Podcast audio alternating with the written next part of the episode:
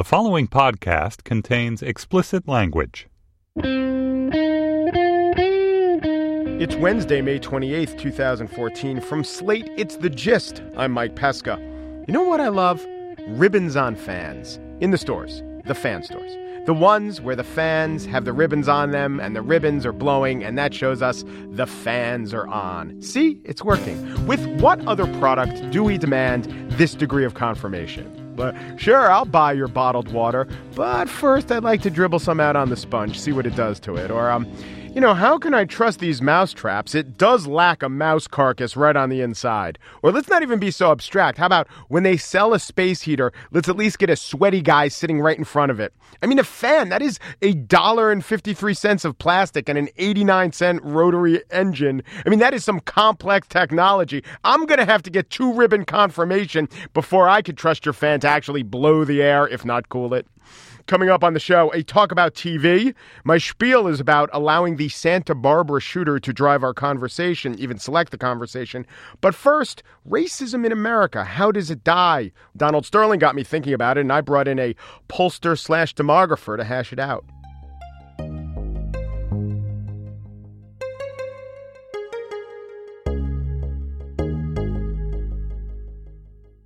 Today, Donald Sterling, the embattled owner of the LA Clippers, vowed that he would fight the NBA's efforts to compel him to sell the team.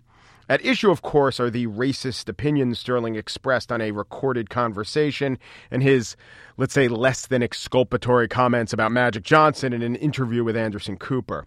I've been thinking about Donald Sterling a lot, and one aspect of the entire ordeal that has been not mentioned that much is Sterling's advanced age. He's 81, and that might have affected his filter. Some, like Mrs. Sterling, have suggested that maybe Donald Sterling is suffering from the early stages of dementia. And yeah, sure, he might also be an unfiltered, early onset Alzheimer's racist, of course. But being 81, being any age, does affect your attitudes towards big societal issues. And how often do we even hear the attitudes of an 81 year old? Maybe you have a person in your life who's that age. If that 81 year old were secretly taped and everyone had to comment about his comments, would you be comfortable with that? I mean, maybe you would, but what I really wanted to talk about was not anything close to excusing Donald Sterling, but asking the question where does racism come from and where does it go, if it does go at all? And joining me now is Paul Taylor, the Executive Vice President of Special Projects at the Pew Research Center. Hello, Paul. Hello, how are you? I'm well. So, racial attitudes by age, how pronounced, how much do they correlate to a person's age? A lot. Uh, you start with the fact that we're in a very unusual era in American history where young and old don't look alike, they don't think alike, they don't vote alike. Let's start with not looking alike. Somebody who is Donald Sterling's age or his his age cohorts mm-hmm. look like the America of the mid and early 20th century. 80% or more of 80 year olds are white. Today, a majority of all children born in the United States is non white young adults today, I think, have a completely different attitude towards race. We see that in, in Pew Research Center and other polling attitudes, for example, towards is it okay for whites and blacks to date? Is interracial marriage okay? Uh, very, very huge generation gaps on all these things. What would the numbers be for 80 year olds or that age cohort? Well, the numbers would be uh, much lower. I mean, so uh, are you okay? Is the growing interracial marriage, is it a good thing or a bad thing? For young adults, overwhelmingly, it's a good thing or it makes no difference. For older adults, very mixed on this. Uh, okay for blacks and whites to date. Younger adults, 80, 90% yes. Older adults, only half that say yes. Mm-hmm. But uh, what's also interesting is, frankly, even among older adults, uh, there has been a movement over the last 10, 20, 30 years towards greater acceptance and greater tolerance towards racial diversity. So the whole society is moving in that direction.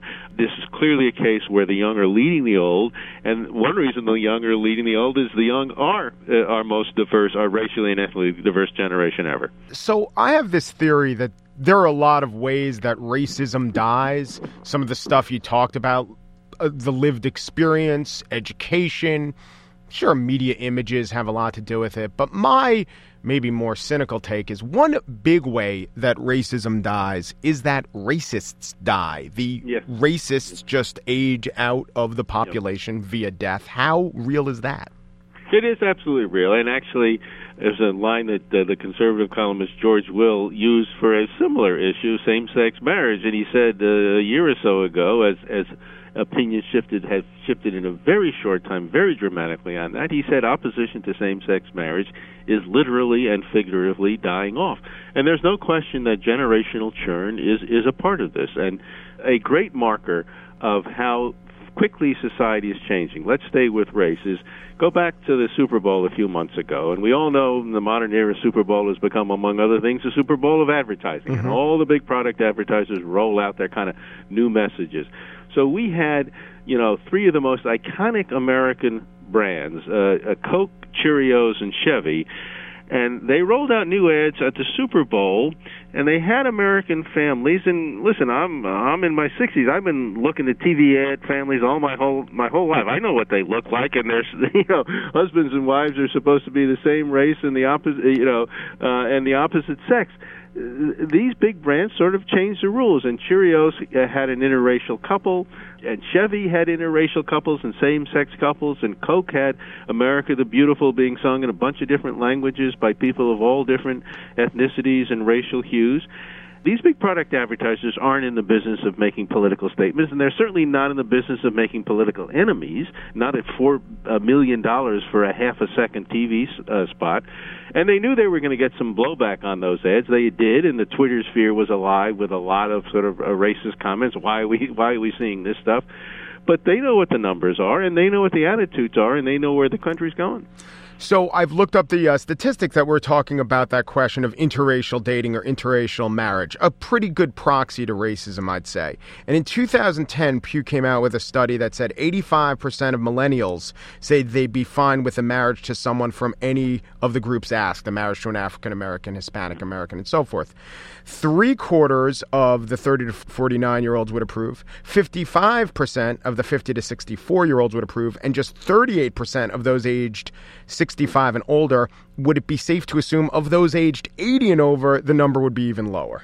Uh, I think that's right, and and and. Uh, let's acknowledge something uh, whether it is racism at the core of those generational differences or it is simply a resistance to change. If we go back to 1961, which is the year that Barack Obama's parents were married in Hawaii, our best guess is that something on the order of magnitude of one tenth of one percent of all marriages that year were between a black person and a white person. It was still illegal in 16 states, and frankly, it was a gasp inducing taboo virtually everywhere else.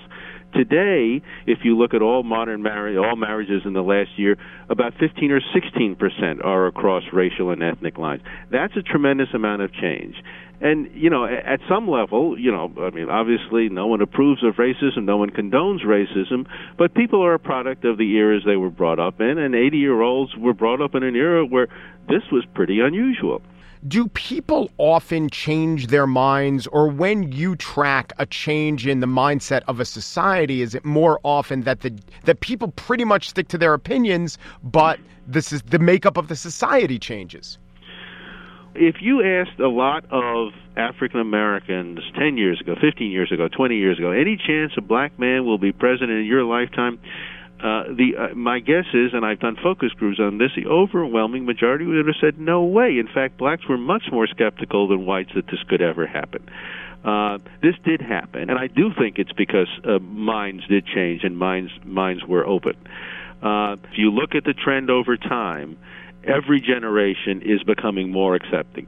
The older generation starting from a much, much lower level, and they're still not nearly as accepting as their younger cohorts, but the movement is entirely in one direction and pretty dramatically.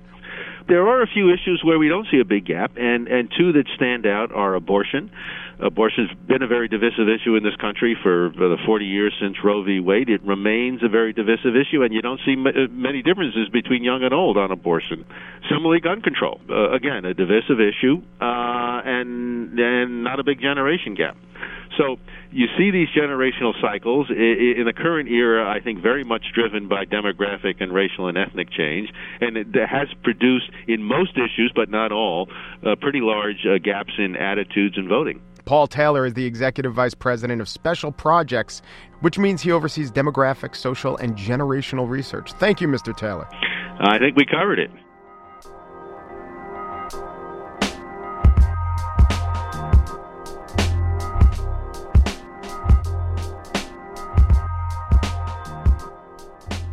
Joining me now is Emily Nussbaum, who writes about TV for The New Yorker. Hello, Emily. Hello. And Willa Paskin, who writes about TV for Slate. Hey, Willa. Hey. And we're going to talk about Mad Men, and we're also going to talk about Silicon Valley, which is the Mike Judge show on HBO starring Thomas Middleditch and TJ Miller. What's the deal? I mean, is she is she hot? Yeah, I mean, she's attractive, but almost every woman is attractive. It was her mind. She wrote this Java method that was the most beautiful thing I've ever seen in my life. Elegant, tight. What's up? I wrote that code. You said you were in love with her mind. You realize what's going on, right?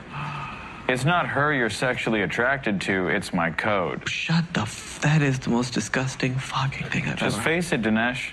Basically, my feeling about Silicon Valley was I watched the first five episodes, got incredibly excited, thought it was really smart, loved the cast, was really interested in the subject matter, watched the last three episodes, got incredibly angry, disappointed, and annoyed. I've never had an experience like this with a show. I mean, sometimes, you know, I'll watch something and, and like it and then get disappointed, but to me, it was a radical drop off. And I know that one of the main actors died, and that is something that they clearly had to deal with in working with the show and is, is very sad because he, he was an amazing actor. one of the things that's interesting about Silicon Valley, as with all shows, is how they kind of have to deal with sort of some certain like genre plot dilemmas that are put upon any show, which is like basically this was a season and they imagined this arc was this kid's going to get this company and at the end of it he's he's going to start this company and at the end of it he's going to get enough funding that we get season 2. And so sort of the first episodes were kind of going along in this sort of slower way almost and then i felt like the last three they were like we really have to get him to techcrunch and get him to get this money and i almost wish that they had taken a lot more time because him sort of triumphing at the last minute it was a very uh, cliched turn In contrast, I actually felt like it was ne- necessary to the show that he triumph at TechCrunch at the end of the season. Well, didn't- what, you had no doubt it was going to yeah, happen I had no problem with that, but the last three episodes, and this is just so annoying to say because it just sounds kind of, you know, but it's like the last three episodes had stupid sexist plots. They just did. And this was not true to me for the beginning. And I remember there was some criticism of the show for gender. And I was like, you know, something, I know something about the tech world. It's largely male. I have no problem with shows that are about mostly male worlds. That to me is not sexist. The last three episodes had tedious sitcom plots about dopey girls or it, it for, was just for fear of launching into a larger conversation, which maybe we can pick up after, this this thing about reading shows from this feminist perspective, which I of course end up doing all the time, I feel so conflicted about it because it's like it's TV. And and obviously that doesn't mean it's not important, but it's like of all the things that need to be read through this lens all the time, maybe TV isn't the only thing. Like on on Twitter on a given day, it's like how a TV show treated women is much more of concern to everybody that is on our little bubble of Twitter than actually how real humans treated women. You know, like it the fictional project overtakes the actual real life stuff. I simply disagree with this. I'm a TV critic. I'm going to talk about television. I think television is important and powerful. It should be taken seriously. What I disagree with are uh, like pointless, rigid feminist responses to stuff. But I'm a feminist, and sometimes that's a lens that I bring in talking about TV. Actually, television is heaven for women right now. It has an amazing amount of great female-driven shows and female creators. Like when you look across the board, are there i- like interesting characters that aren't just spunky role models? Yes, there are. Are there a range of comedies that have women in central roles? Yeah, there are. Are there shows that have w- broad ensembles in which the woman is not just the smurfette on the show? Absolutely. So there's been a lot of change. So when I watch Silicon Valley, I kind of sort of expect it to be baked in. Like my expectations are relatively high for these Yeah. things. So when there's actually just a plot about a ditzy you know, girl who can't code and how the guy feels like he's actually gay because he was only attracted to her To- because she right. tricked another guy into doing her coding, I feel disappointed. Do you know if the uh, quality of the show or the production schedule of the show, uh, the drop off coincided with the death of that actor? well, he wasn't in the last three episodes. I- They have to have. I mean, I have. And he I, I mean, mentioned. despite the critical things I'm saying, I, I have obvious sympathy for for the difficulty of a, a shocked group of people who have had a major loss like that, and then also have just the pragmatic problem of having to eliminate the plots he was in and write new plots into Yes. them.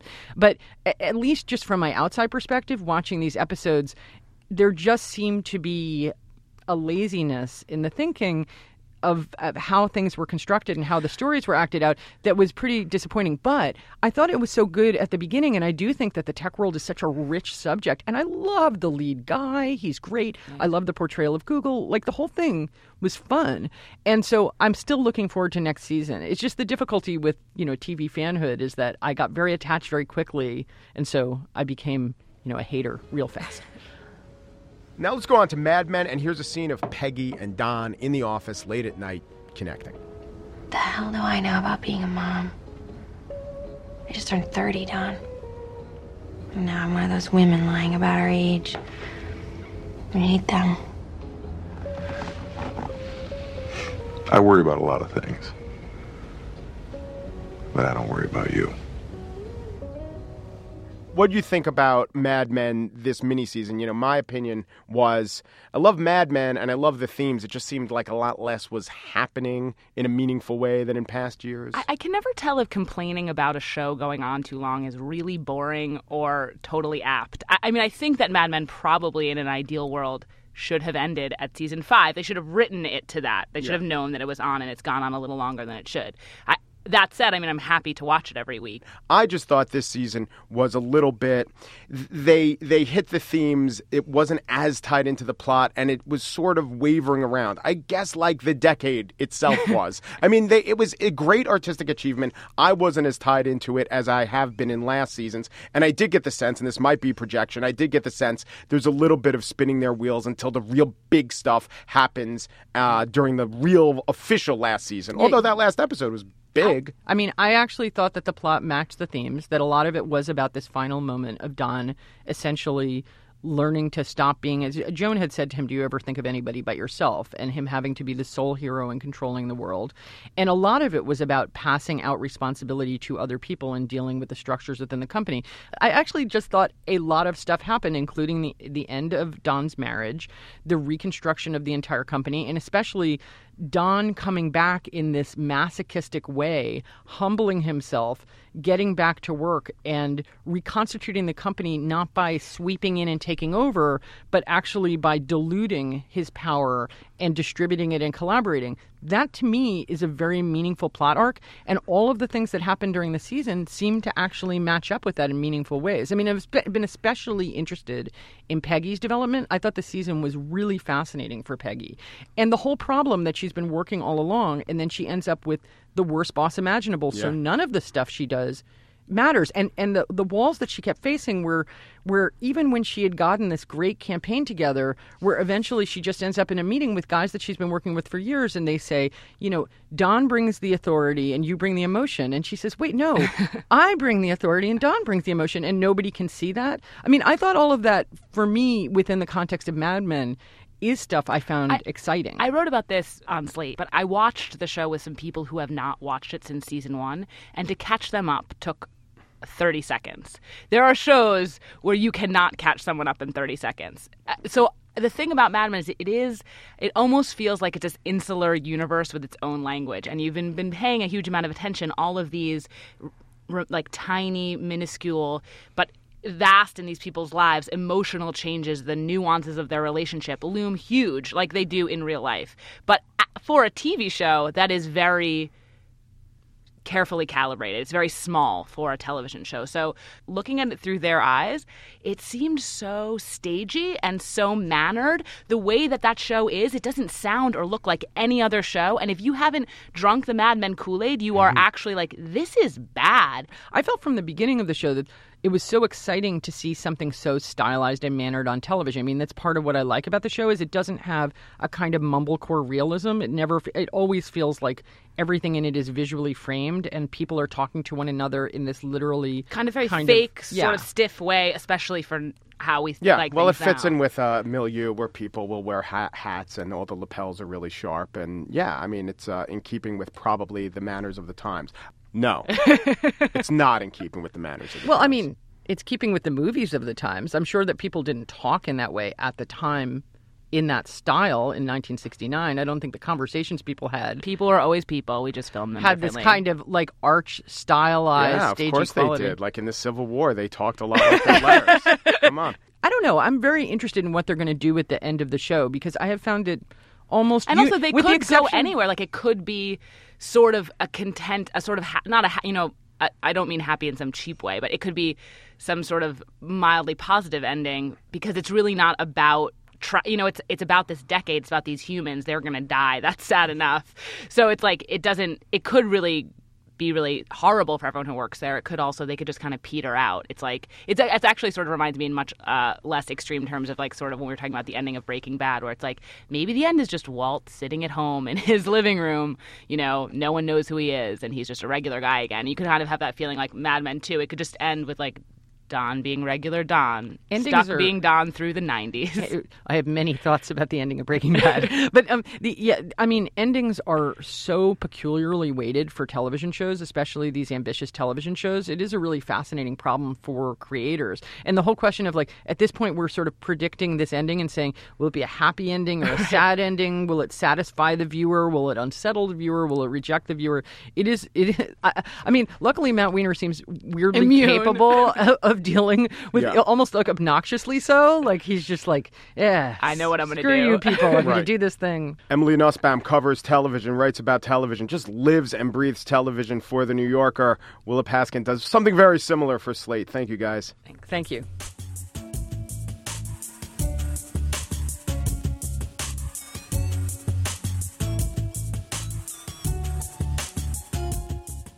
And now the spiel. And let me lay down a baseline for you to keep in mind as I am about to give you my opinion on a fraught subject.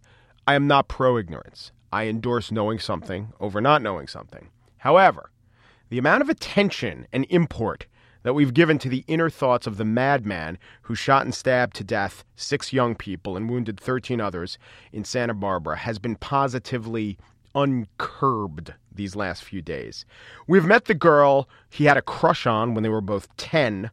How could any news organization live with itself by putting this innocent girl's name in their papers? But there she was on the front page, pixelated in the case of the New York Daily News, unpixelated in the case of the New York Post. The Post included a bikini pic of the girl. The London Daily Mail had this line, but now, and they give the girl's name's father, and they ID him, has defended his daughter. And then they go to a quote of his has defended his daughter.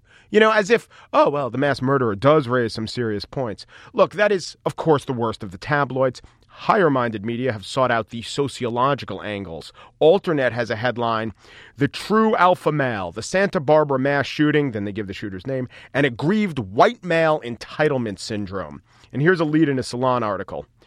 Quote, Welp, another young white guy has decided his disillusionment with his life should become somebody else's problem. The article goes on, quote, Black men are not rolling onto college campuses and into movie theaters on a regular basis to shoot large numbers of people. Usually the young men who do that are white, male, heterosexual, and middle class. All right. I'll give you men. Mass shooting is almost entirely the work of men. But in America, where 70 something percent of the population is white, where definitionally most people are middle class, and where, let's say, 90% are heterosexual, it will follow that most of the crimes are committed by white heterosexual men. But it is not disproportionately so. The premise of, quote, another white guy, in addition to being a stupid lens to process this, is also factually inaccurate. So, Wikipedia has a list of rampage killers, sometimes called spree killers. There are white killers on the list and a lot of non white killers on the list. The worst American school shooter of the last 80 years, the Virginia Tech shooter, he wasn't white. The deadliest workplace killer of the last couple decades, the first, how sad is that? The first Fort Hood shooter, the DC snipers. You know, the point isn't to do a racial accounting of shooter ethnicity. It's to say that race, or what commentators point to as white privilege, is just another overly facile attempt at processing the meaning of the Santa Barbara shooter.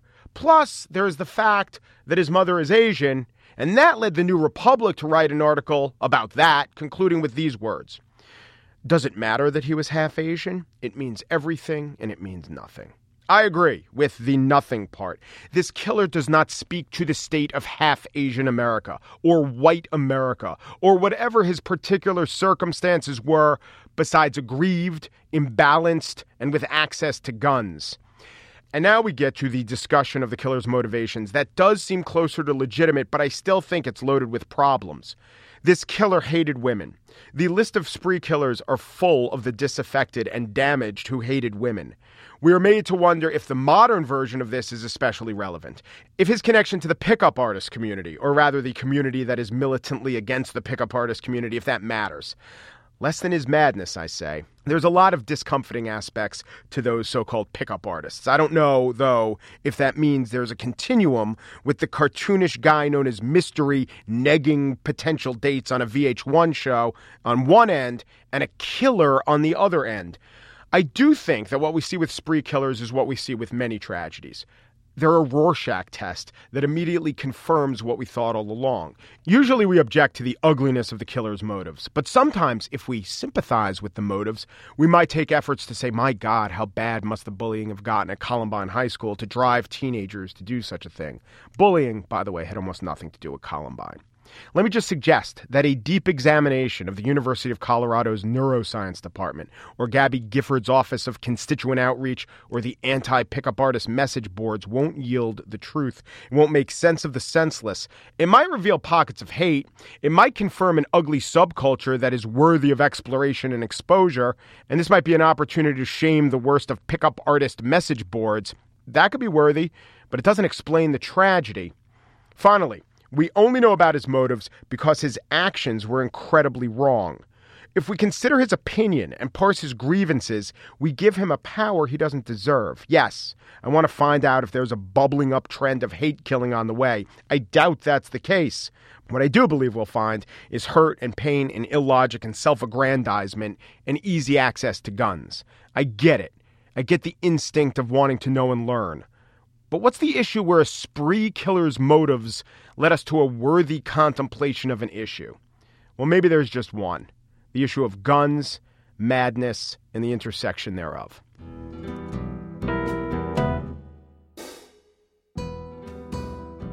And that is it. Andrea Silenzi is the producer, and 4 a.m. in South Carolina. No, those are not the lyrics to a Hootie and the Blowfish song, but it is the actual time and place that she woke up today. Andy Bowers is the executive producer of Slate Podcasts. The Dolphins Make Him Cry. Those are the lyrics to a Hootie and the Blowfish song. You can subscribe in iTunes and give us a listen on Stitcher. We have a daily email, tells you when the gist is up. Even you can play the gist off the email. Go to slate.com slash gist email, facebook.com slash slate gist, or email us at thegist at slate.com. And if the sun comes up tomorrow, thanks for listening.